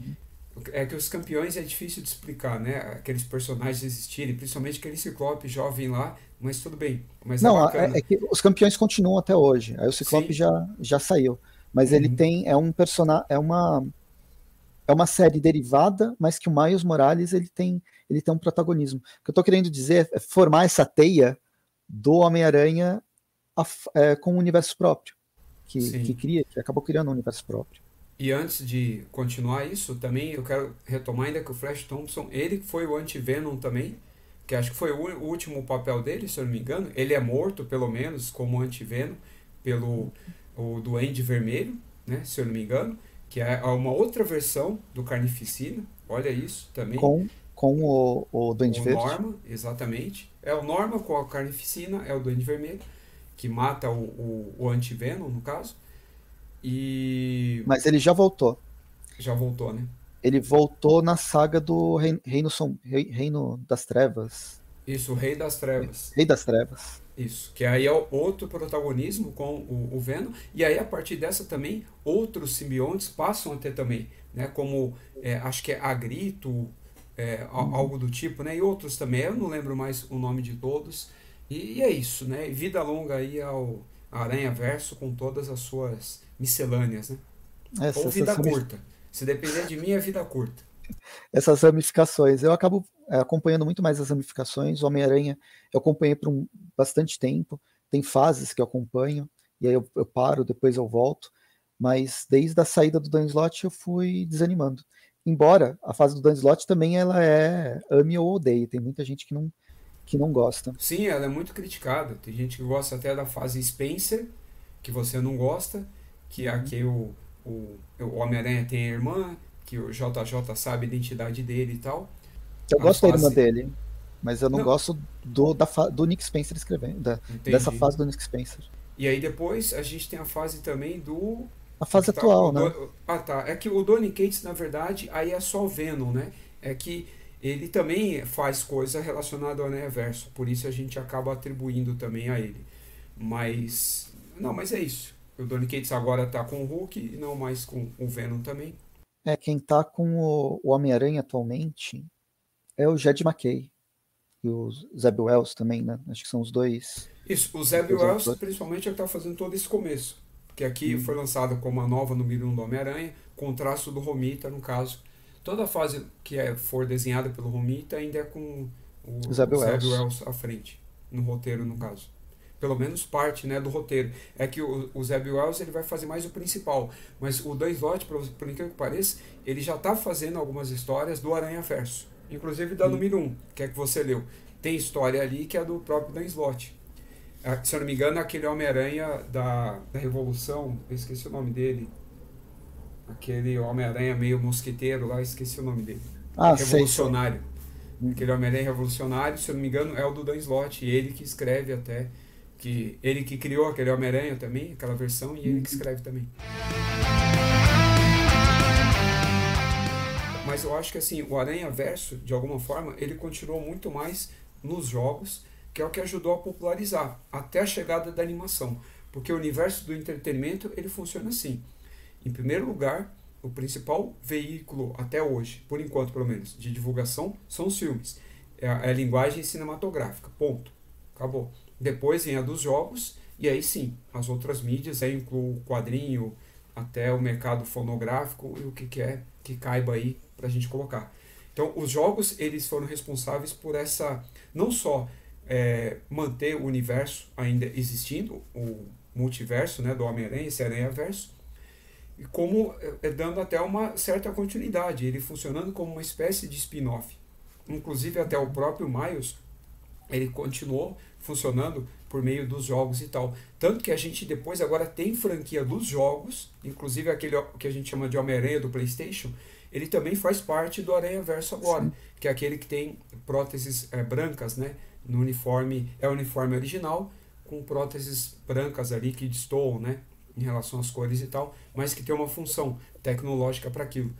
Então ele continuou de uma forma, e, e vários jogos envolvendo o Aranhaverso tiveram alguma popularidade, né, renderam aí uma certa continuidade a isso, só que o que realmente mudou bastante e fez com que é, muitos conhecessem antes da chegada do filme foi aquela mobile, que era aquele jogo de corrida infinita, que na verdade até tinha fim algumas fases, que a gente chama de run, né, essa modalidade, que uhum. mostrava o Homem-Aranha correndo, obviamente você vai desviando de obstáculo, e ele tinha que cumprir algumas missões. E ali sim, era um jogo totalmente focado no Aranhaverso, porque você tinha ali, podia jogar com cada um desses Homens-Aranha. Ah, é? Esse é de dois mil e catorze, né? Não, ele antes tem... até, ele, ele começou antes, foi acho que em dois mil e doze, dois mil e treze, é que esses jogos mobiles, ele tem uma vida útil é, assim, muito grande, dura cinco, seis anos ou mais hum. até, e eu não sei se ainda existe, mas a cada atualização é, surgiam é, novos ó, é, personagens, né, Homens-Aranha, extras e até personagens que pertenciam ao universo, mas que não necessariamente eram, né, Homens-Aranha, e, e, e a princípio era sempre contra os herdeiros, você lutava. E depois foram surgindo outros vilões também até. Então, Não, é, sempre então, foi muito interessante. Se era contra os herdeiros, tinha que ser dois mil e catorze, que é inspirado no... É, é voltado para o... Ah, não, então é dois mil e treze. Na verdade, dois mil e treze. A época, não dois mil e catorze. Então era isso mesmo, dois mil e treze. Que veio mais ou menos na esteira. Queriam um uhum. jogo e o que estava sendo atual na época aproveitaram para isso. Sim. O que eu tinha, o que eu levantei de jogo que tem esse multiverso? Tem um jogo de celular, que é o Spider-Man Unlimited, que é de dois mil e catorze, que tem... Ah, é, o, o Homem-Aranha tem que... Olha só, o Homem-Aranha tem que derrotar um cara que chama Duende Dourado, em dois mil e catorze. Sim, e mas já, ele... já existiu um, um Duende Dourado antes não, não desse, desse atual. Aí ele tinha que enfrentar os, o Sexteto Sinistro Multiversal e, e passar por várias dimensões. Mas um que eu conheço, que eu, que eu cheguei a jogar, é aquele Shattered Dimension, que é de dois mil e dez, teve em várias plataformas também, e ele junta são quatro person... quatro heróis, né? O é, meio-meia, o Miles Morales, o Marvel Noir, é o meio-meia, o Miles Morales do Ultimate, o Marvel Noir, né? O Peter do Homem-Aranha Noir, Noir. Uhum. E o dois mil e noventa e nove. Então sim, você usa, utilizava, você esse tinha fases para cada um dos personagens. Sim, pra é de dois mil e dez. É do PlayStation dois, se eu não me engano, que chegou a sair pelo dois e o três, se eu não me engano. E saiu para computador também, eu joguei em computador. Hum. E ele tem o roteiro do Dan Slott, o jogo. Ó, oh, isso eu não sabia. E aí depois, algum tempo depois, veio o Edge of Time, que aí mistura, sim, pelo menos, é, tempos diferentes, que é o Homem-Aranha com o dois mil e noventa e nove. Só sim, com... Eles têm, ele tem que impedir a Alchemax de virar essa mega corporação e tal. Sim, mas o Shattered ou... Dimension eu acho muito mais legal.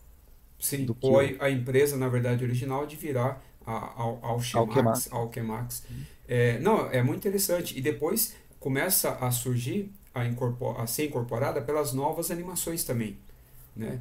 É, esse universo, tanto o criado pelo jogo, né? Ó, você vê a importância nos próprios roteiristas que roteirizavam, né, os plots dos jogos, e, e depois também fizeram parte da, das animações. O multiverso, ele se expande. Então, só pontuando algumas, algumas outras versões, não de, de quadrinhos, mas na televisão.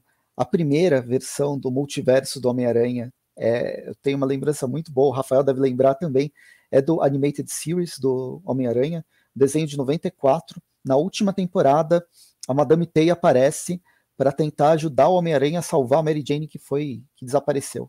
E aí o que, que acontece? Ela junta vários Homens-Aranhas do multiverso para uma saga, acho que foram dois episódios. Aí tem o Peter, tem o Ben Reilly naquela época. E é, teve... o Miles não tinha sido criado ainda, então ele não, não fazia é, parte. Teve o, tem o Aranha de Ferro, eu tô tentando lembrar de cabeça, e teve o, aquele com quatro braços, com seis braços, né? Que aí eles enfrentam, não sei, não lembro o que, que eles enfrentam. O monstruoso. Sim, eu também lembro vagamente disso aí. E, em dois mil e doze, teve a animação do Ultimate Spider-Man. Era muito bobinha. Primeira temporada, muito bobinha. Não, então, não. Episódios... Depende, depende. Dep... Vamos lá, fala. Depois eu comento. Não, teve. dois mil e doze, começa. A primeira temporada era muito boba. Ela, ela junta outros personagens, que vai formar o núcleo, que ele vai pra escola, tem o Punho de Ferro, o... O... Não, é, não, não, de, deixa eu comentar ah. essa parte que o, o Preston não está sendo justo. Então vamos lá. Não, é, depois ela melhora.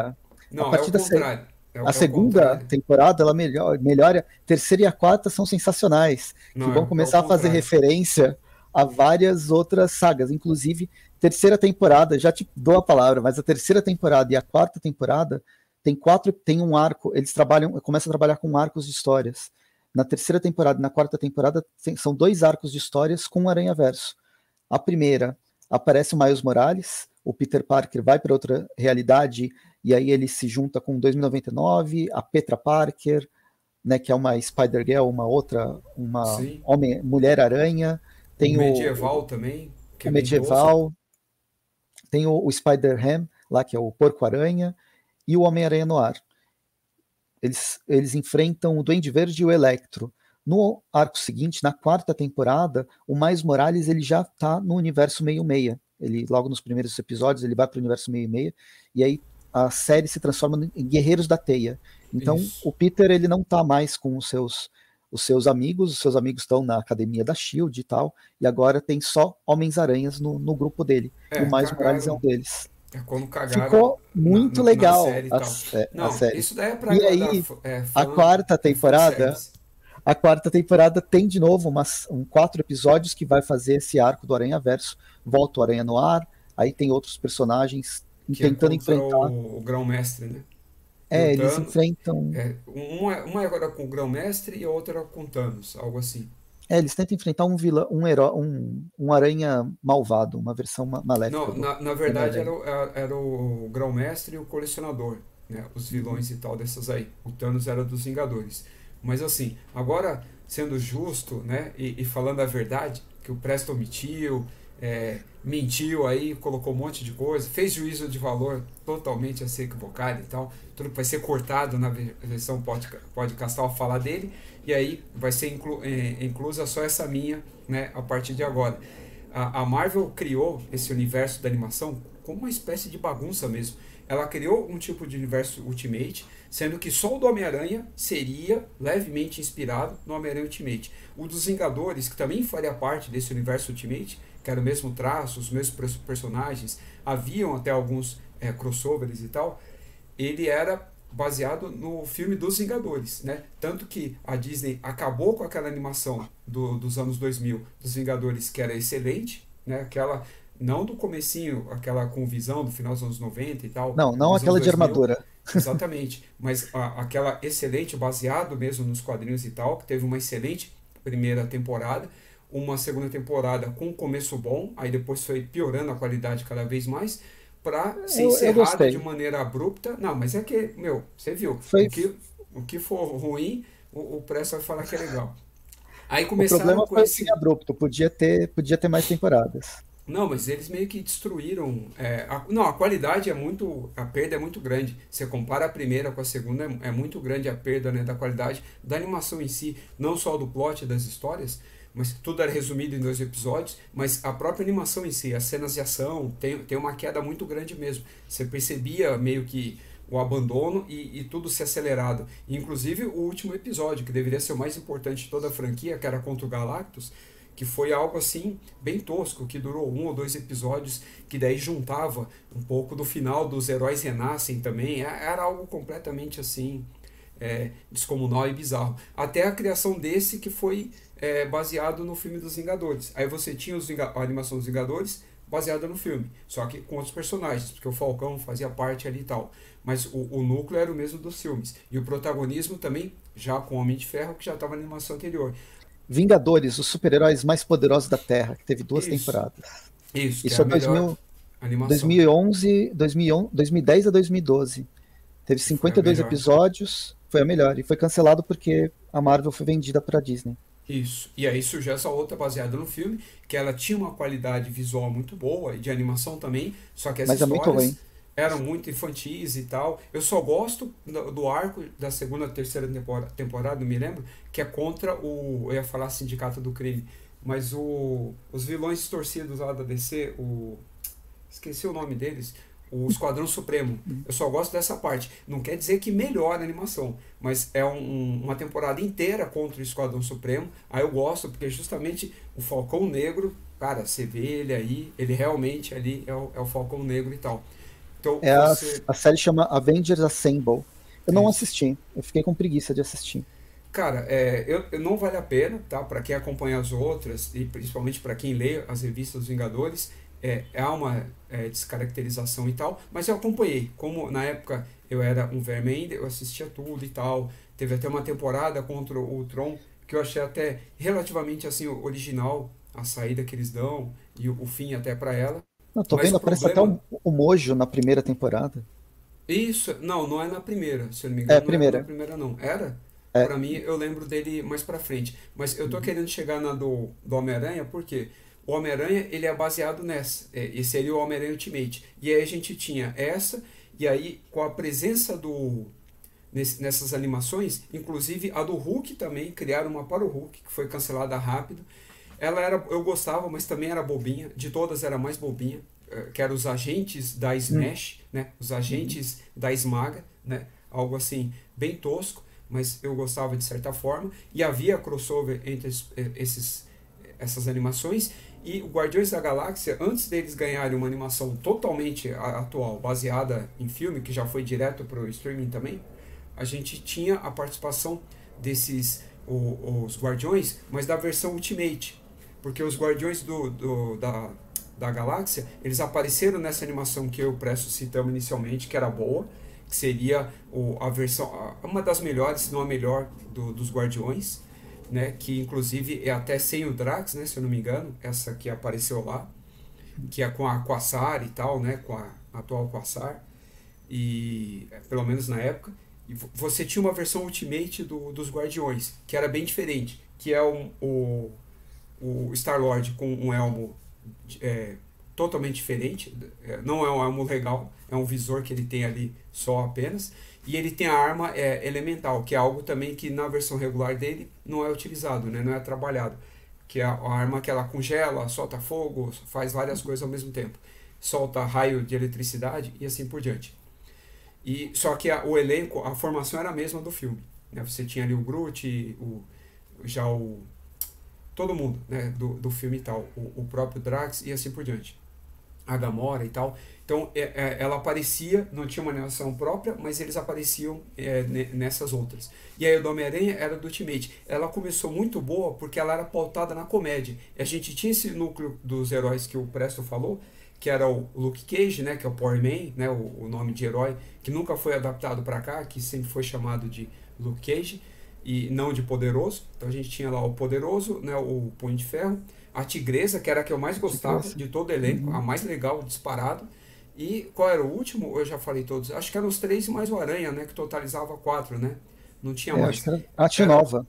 Ah, o Nova, o Nova. Isso, e o Nova, meu. E aí as cenas de comédia eram protagonizadas pelo Nova e pelo Homem-Aranha. Então, cara, era muito, muito hilário. O episódio que eles enfrentam o destino, assim... é espetacular, mas o melhor de todos até hoje que eu gosto de rever é o que aparece o Wolverine, meu Deus, e ele troca de corpo com o Homem-Aranha. Aquele episódio assim é simplesmente espetacular.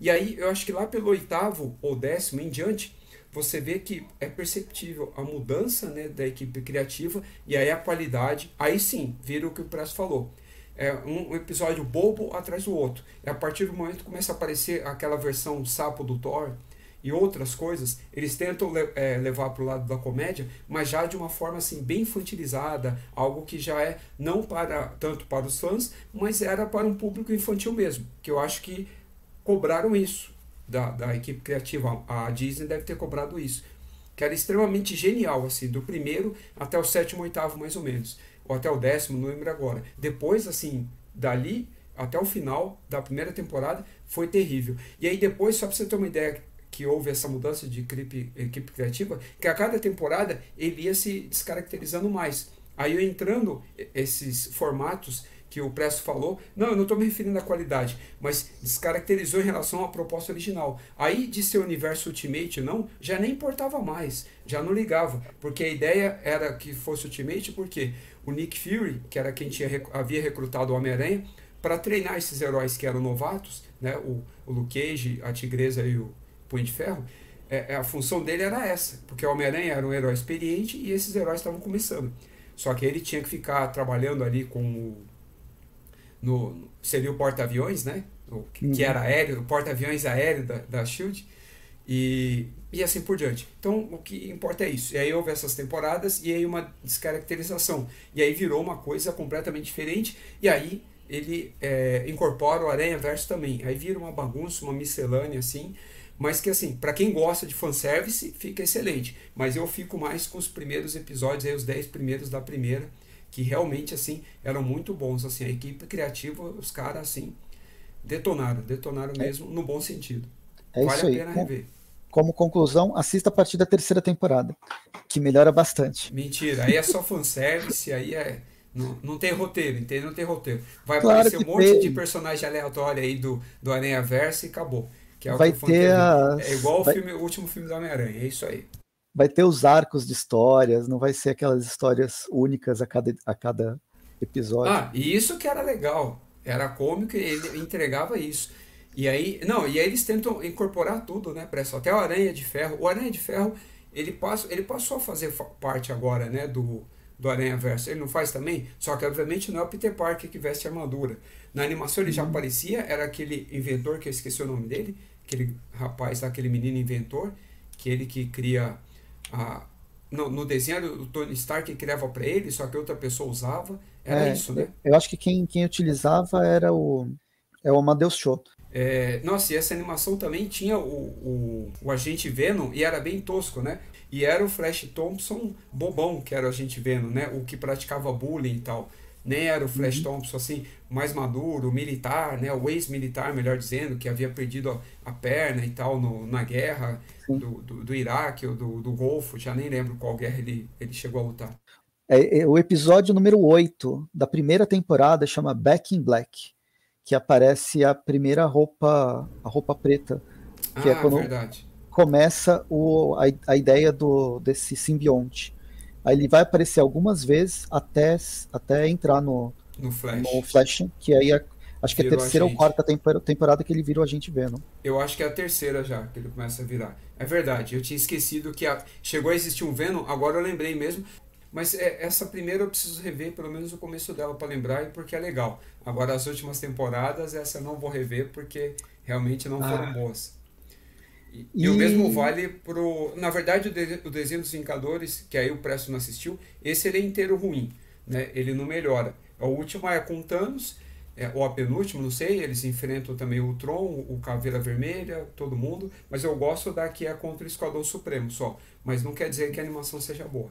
É, chama Vingadores Unidos, foi até dois mil e dezenove e teve cinco temporadas. Pelos frames que tem aqui no, no I M D B, é, faz referência a várias sagas, e eu até fiquei com vontade de ver, mas o, de, a, o traço da animação eu não gosto. Eu acho ele muito feio, sabe? Mas não sei a questão das, da, da, das histórias. Não, os plots eu gosto, mas assim, as histórias não. Elas são mais infantis, com soluções... Geralmente encerra em um episódio, é, mas assim, não, não foca no lado cômico. Tirando a briguinha do Thor contra o Hulk, a mesma do primeiro filme dos Vingadores, eles ficam reproduzindo ela durante a série inteira. Só que aí depois é mudando, né? Os núcleos também. O, o melhor personagem lá disparado é o, o, o Falcão. Mostra, é o único que eu gosto, inclusive o visual dele e tal, ficou bem feito e tal, mostra a evolução dele e tal, ele chega a liderar a equipe, né, durante o momento e tal, e aí depois, agora já no streaming da Disney, aí já no final, que é como chegou aqui, aí teve temporadas novas, mas não mais com os Vingadores originais, já comandado pela Capitã Marvel e tal, o, aí o Pantera também integra e outros personagens. Aí já é, a qualidade é inferior da animação, já é bem ruinzinho o traço, a qualidade, e aí o, as histórias, né, o roteiro já é bem infantilizado, assim, bem, bem bobinho mesmo. Mas para finalizar o assunto do Aranhaverso, também tem as versões é, de longa-metragem, dá para falar do filme, do, do no último filme do M C U lá, do, do Homem-Aranha, que é o No Way Home, Sem Volta para Casa, que aí tem a junção, né, aqui, toda aquela fanservice que eu achei legal, de juntar o Peter, os três Peters, né, o Peter que é dos anos lá do o Tobey Maguire, o segundo qual que é, que eu esqueci o nome? Andrew Garfield. Andrew Garf- Garfield, até da, trazem uma redenção pro Andrew Garfield, e trazem toda uma camada dramática bem legal pro, pro personagem, que nunca teve no, na série de filmes, e, e o, o, o personagem atual, mas... Principalmente o que a gente tem é o Spider-Man é, dentro do Spider-Verse, né, Into the Spider-Verse, animação de dois mil e dezoito. Esse ano, lá para meio, meio de dois mil e vinte e três, vai sair o segundo, a segunda, é, o, se, o segundo desenho, e tem um terceiro desenho para sair em dois mil e vinte e quatro, que é sensacional. Essa aí ganhou, chegou a ganhar Oscar de, em categoria técnica na, de animação, porque ele traz uma... É, acompanha principalmente o Ben, o Ben Reilly, acompanha o Miles Morales, é uma história do Miles Morales, encontrando outros personagens aracnídeos, tendo toda aquela transformação dele, né, de aceitar ser um herói, e ele saber que ele precisa ser um herói, mas com experimentações estéticas muito legais. Para cada universo que ele viaja, é um traço, é um ritmo, é uma estética completamente diferente. E toda a genialidade está nisso, está nessa questão do traço mesmo, entendeu? Do, da animação, não tanto da história em si, mas da forma como ele foi feito, né? A trilha sonora, toda a dublagem. E o interessante é que, ó, essa é uma animação da Sony, começa ali com o, a morte de Peter Parker, que tinha muito mais uma cara de, cara de Ben Reilly, por isso até que o Presto confunde, porque ele era mais loiro, não tinha tanto cabelo, né, castanho como o original.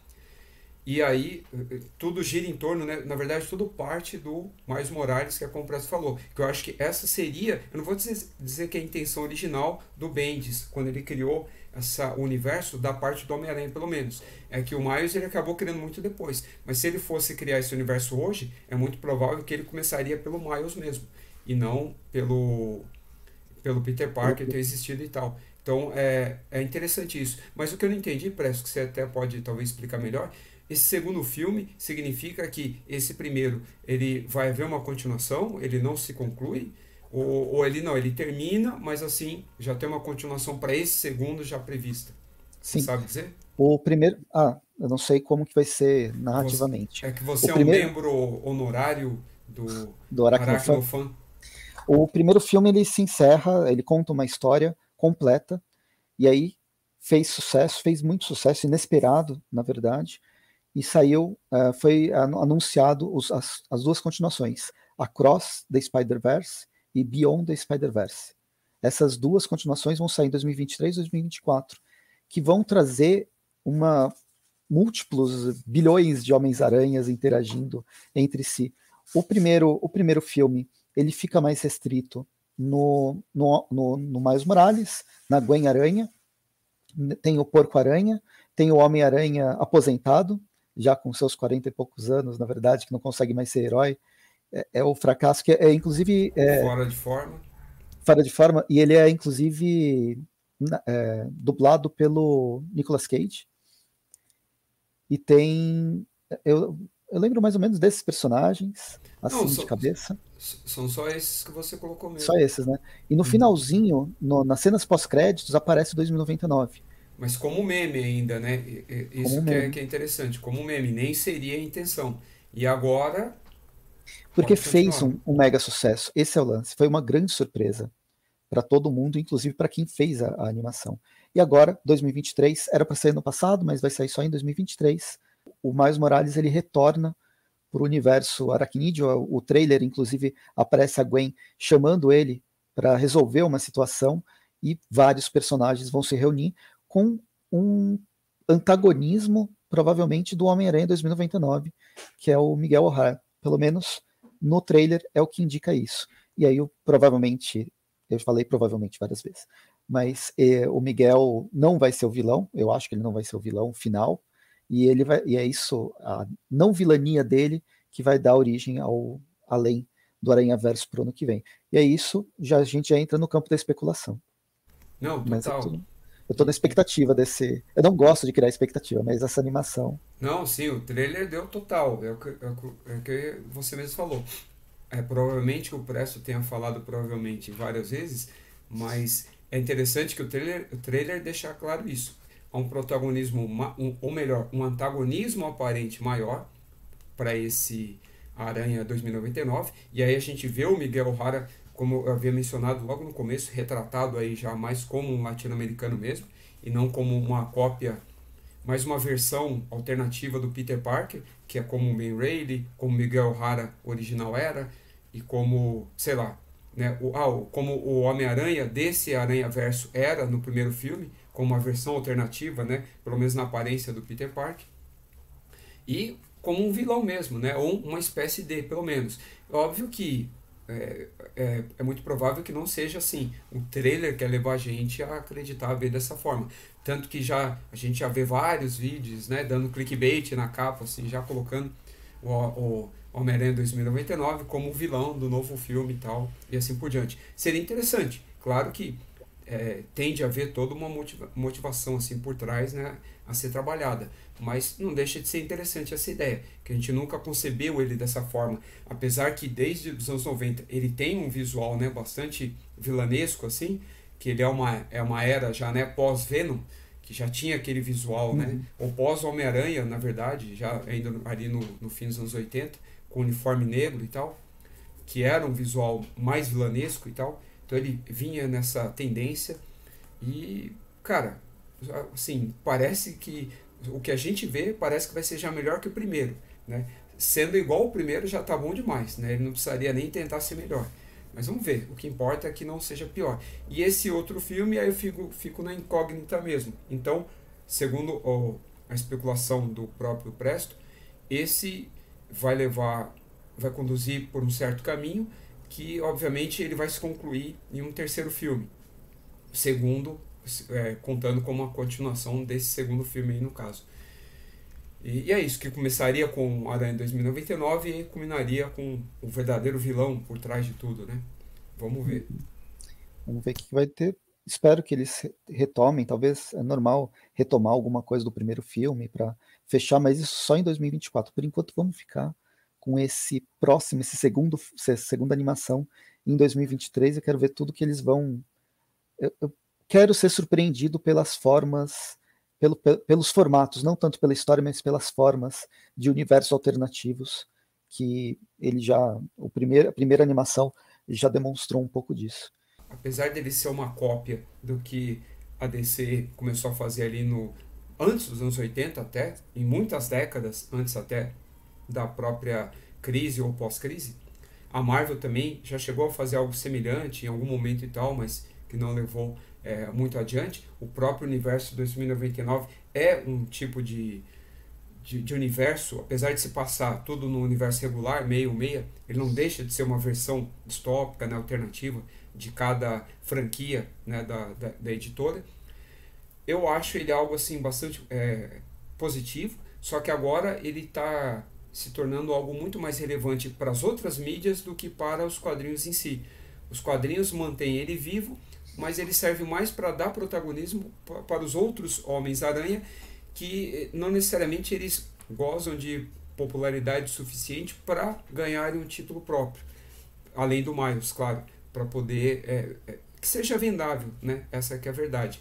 Mas que eu acho que nos quadrinhos ele não está tendo qualidade, tanto que ele vai ser encerrado agora, mas por pouco tempo, obviamente, porque depois do filme, o hype, né, que o filme vai trazer, esse universo ele vai voltar rapidamente é, para os quadrinhos, mas um outro plot, uma outra proposta, talvez é, é, elaborado totalmente agora pelo Dan Slott, né, justamente que seria o autor original, né, entre aspas, aí, desse universo. Mas é isso, eu acho ele, ele é algo positivo por isso, porque lá a gente tem contato com os outros Homens-Aranha. Agora, para o Homem-Aranha original, eu acho que para ele meio que perdeu sentido, tanto que nesse novo, ele está morto durante praticamente todo, desaparecido, vamos colocar assim. Depois, quem lê vai entender o que significa esse morrer. Isso eu posso segurar, né, não, não revelar. Mas e que é justamente para trabalhar outros personagens, algo que até deveria ter sido feito lá desde o primeiro, que está sendo feito agora, e que no futuro o Homem-Aranha talvez nem faça parte desse Aranhaverso que leva o nome dele também, e que agora também a gente tem o Vespaverso. E é isso. Legal. Então, eu só posso falar que eu gostei, eu gosto, vamos ver o que vai vir nesse terceiro, e todas as várias adaptações, eu acho muito divertido sempre, realidades paralelas e explorar novas possibilidades dos personagens que a gente já está acostumado a, a acompanhar. Exilados está aí, ainda gosto, mesmo também não sendo o, o, o grupo mais querido de todos os leitores. Vamos fechando. Rafael, o que, que você anda assistindo? O que, que você anda lendo? Bom, vamos lá. Lendo, o que importa é pouco quadrinho de super-herói, principalmente agora, deu uma parada boa, mas eu sempre acabo retomando alguma época, mas eu acumulei agora os materiais que eu tenho que ler. Enquanto eu não terminar de ler tudo, eu não vou comprar mais nada relacionado a essa temática, super-heróis, e continuo lendo bastante Bonelli, todo dia eu leio o quadrinho da Bonelli, obviamente, e até outros, né, de outras editoras italianas também.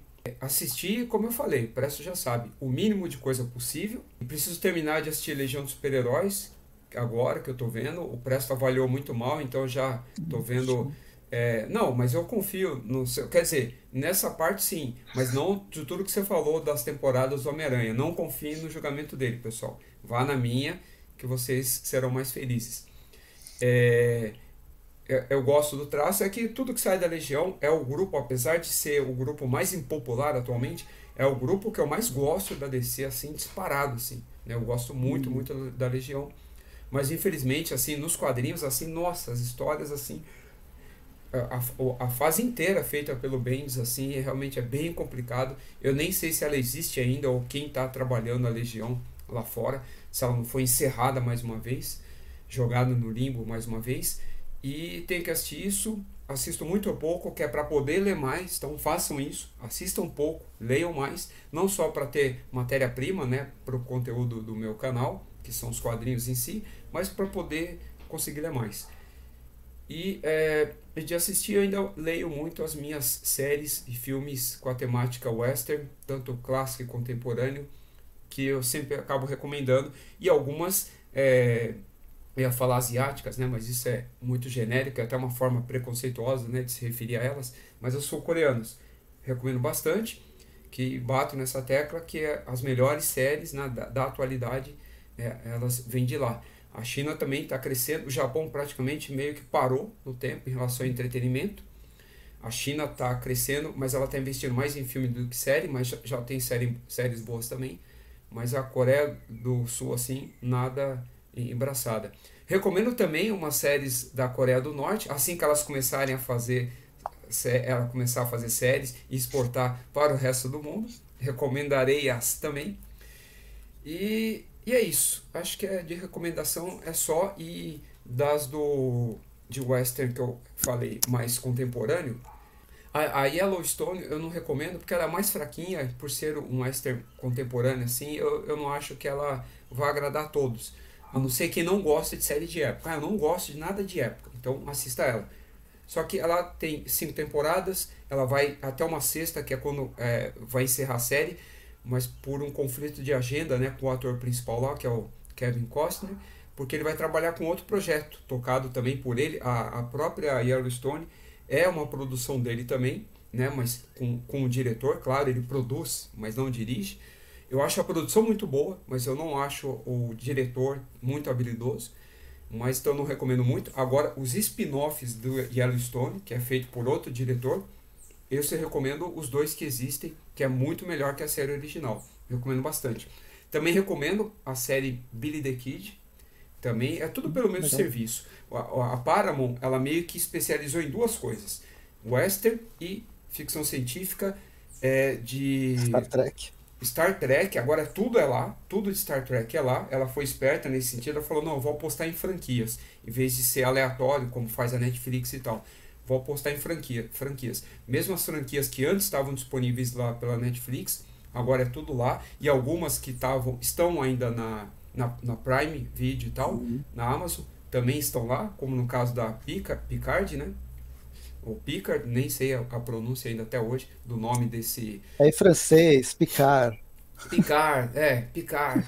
Comandante Picard. E a animação também de Star Trek, que ela é infantil, ela tem só na, na Paramount. Acho que ela nunca chegou a passar em nenhum outro serviço. Acho que ela estreou direto uhum. lá, que eu me lembro, tá, de cabeça. Uhum. E a Halo, que eu, eu não gostei, mas todo mundo adorou. Baseada no jogo, é só lá, é original também, Paramount, então vai ser uma casa também para esse sci-fi relacionado ao universo dos jogos, então eu recomendo bastante por isso, e essa parte de faroeste que ela está investindo bastante também, tá sendo tudo lá, filme, série agora, tá brotando tudo lá. E é, é isso. mil oitocentos e oitenta e nove, mil novecentos e vinte e três... Exatamente, essa, assim. Esses dois são os spin-offs, e assim, é, é, é tanta grana que eu não sei de onde eles tiram, né? Tudo bem que a Paramount é um estúdio, né? Antes de ser só uma empresa de streaming, como no caso da Netflix, em estúdio assim de prestígio, né, ao longo de todo o século vinte, toda a história, né, de, não só de Hollywood, mas de toda a produção americana e até, eh, engloba até a própria Europa nisso também, de, aí me refiro mais à influência que ela teve nesse mercado também. Mas você pega, por exemplo, os atores de ponta no Yellowstone, tanto atuando quanto produzindo, e eu não estou me referindo só ao Kevin Costner, o, o elenco secundário. Na verdade, uhum. todo mundo ali é primário praticamente, mas todo o elenco, o grande elenco ali até o secundário, é muito forte. E aí, e tanto nesses spin-offs, assim, é absurdo, né? O Sam Elliott lá, pô, imagina o cachê desse cara, né? O cara, ele, ele é o, o protagonista, ou um dos, pelo menos, ou o principal da, da mil oitocentos e oitenta e três, né? Ou é, oitenta e nove, assim. Desculpa. E acho que é oitenta e nove, e, e, e na mil novecentos e vinte e três é o Harrison Ford e a Ellen Mirren. Falei, porra, uhum. né, como o estúdio consegue produzir série bancando, né, essas pessoas, sabe? É, é inacreditável. Então, assim, a qualidade, assim, o nível é, é altíssimo. Mesmo que você não goste, você não precisa gostar da temática faroeste. Não é bang bang, né, trocando tiro e tal. É, são séries de época. Agora, ah não, eu odeio qualquer coisa que seja de época. Então, realmente, aí... não é pra você. Mas se você gosta, inclusive até dos filmes de faroeste do Tarantino, então também é, é, essas produções é, vão te agradar. E é isso. Encerro aqui minha extensa fala de indicações. Eu vou tentar ser minimalista, falar pouco. É, de série, série que eu assisti, Bad Batch, segunda temporada, terminei agora, achei muito legal. Tô gostando de Mandaloriano. Tô gostando do Superman Lois, que voltou agora. Teve dois episódios só que passou. E pra mim tá, tá muito legal, mesmo com a mudança do ator, que ah, foi, não foi culpa de produção, não foi culpa de ninguém. O ator que teve... Ele que pediu pra sair, porque ele não tava aguentando o, a questão de ritmo e tal. De filme, tem um filme Estrangulador de Boston, que é legal. Tá no Star Plus, Star, Star Play.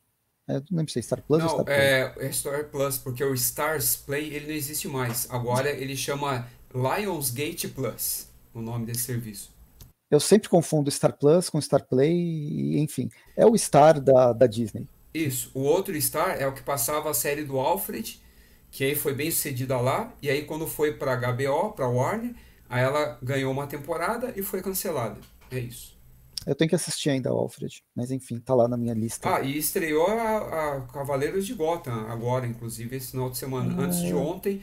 Eu tô esperando você assistir pra você dar nota, mas eu não vou assistir. Só vou ver seu comentário, sua nota. Mas esse eu já adianto que eu não vou assistir, porque lá fora a avaliação, a recepção foi péssima, né? A crítica. É, tô com, tô a nível com preguiça, de Titãs, né? Assim. Talvez não tão ruim quanto Titãs, mas assim, tá no mesmo nível do, da série dos Titãs. Uhum. Enfim. Assista o Estrangulador de Boston, que é bem legal, vai, vai mostrar principalmente um período dos anos, dos anos sessenta, de um assassino de mulheres nos anos sessenta. De quadrinhos, eu vou ficar com dois. Eu li vários, li Crise Sombria, já tem vídeo no canal, que achei legal até. Pelo menos, realmente, a fase da... A Crise Sombria é legal, o Flash é legal, mas a Justiça Jovem é uma decepção, é muito triste o que estão fazendo com eles. Mas eu recomendo Mukanda Theodora, que é um, um quadrinho, é o quadrinho mais recente do Marcelo de Salete. Ele faz um trabalho de história para cada revista que ele lança, e esse foi o trabalho mais recente, que inclusive a história se passa em mil oitocentos, mil oitocentos e oitenta, entre São Paulo e Campinas. E eu tô lendo agora Lazarus. Todo mundo falou super bem do Lazarus, do Greg Rucka, mas como eu já tinha as três primeiras edições, eu comprei a edição número quatro, e a quinta, que tá em pré-lançamento, eu vou... eu vou ler ela em P D F, então vou fazer um vídeo sobre todo o Lazarus, que corresponde à primeira fase do, do, dessa história do Greg Rucka mesmo. Depois ele volta para Lazarus, mas numa fase posterior, ele até muda o, o subtítulo do, da, da revista. Enfim, são essas duas. Mukanda Theodora saiu pela Editora Veneta, e Lazarus, que vem sendo lançado pela Devir já faz um tempo. Rafael, onde a gente te encontra? Dê, dê suas últimas palavras, dê a sua finalização. Bom, além do Fortaleza, vocês podem me encontrar também no meu canal, Multiverso setenta e oito, está um pouco parado, mas ele ainda existe. Com o pessoal do Yellow também, né? Assim que eu posso, eu gravo vídeos e também podcast. O Salão do Tex, que é o podcast, ele está parado, eu preciso retomar, mas por falta de tempo e de agenda também com o, os participantes, né? Tanto integrantes fixos e convidados, tá difícil de bater, mas é isso. E vem esperando mais um Salão do Tex. Quem sabe um dia ele volta, ele tá pegando poeira no meio do deserto, no deserto de Sonora. Vocês me encontram no arroba Presso Gaudi, onde eu falo sobre filmes e séries. Essas resenhas, elas estão por lá. Também tem uh, o Fortaleza Quântica, que é o podcast que eu faço com o Rafael, com... Bem, são episódios atemporais, por isso que a gente sempre fala, faz várias recomendações, tanto durante o episódio quanto no final. Então procurem Spotify, Anchorage ou qualquer outro agregador de, agregador de áudio. E tem o cap, canal do Presto lá no, no, no YouTube, que é onde eu faço as resenhas de, de quadrinhos, principalmente. E agora tem o Yellow Talk, né, que a gente escreve lá para o site deles. Eu, eu repasso as resenhas que eu faço no meu, no meu Instagram para lá, pelo menos para dar uma, uma agitada, mas entra no site, tem bastante coisa sobre quadrinhos e algumas discussões bem interessantes. Tem um texto meu, inclusive, que eu falo, faço toda a história do Star Trek, nos, a, a história da representação, da representatividade em Star Trek, nas séries desde os anos sessenta. Que ah, saiu esse, em dois, esse eu ainda não li. Em dois textos, porque era um texto bem grande. Enfim, valeu, vou ficando por aqui, a gente se vê no próximo episódio. Até mais e bons quadrinhos, filmes e seriados.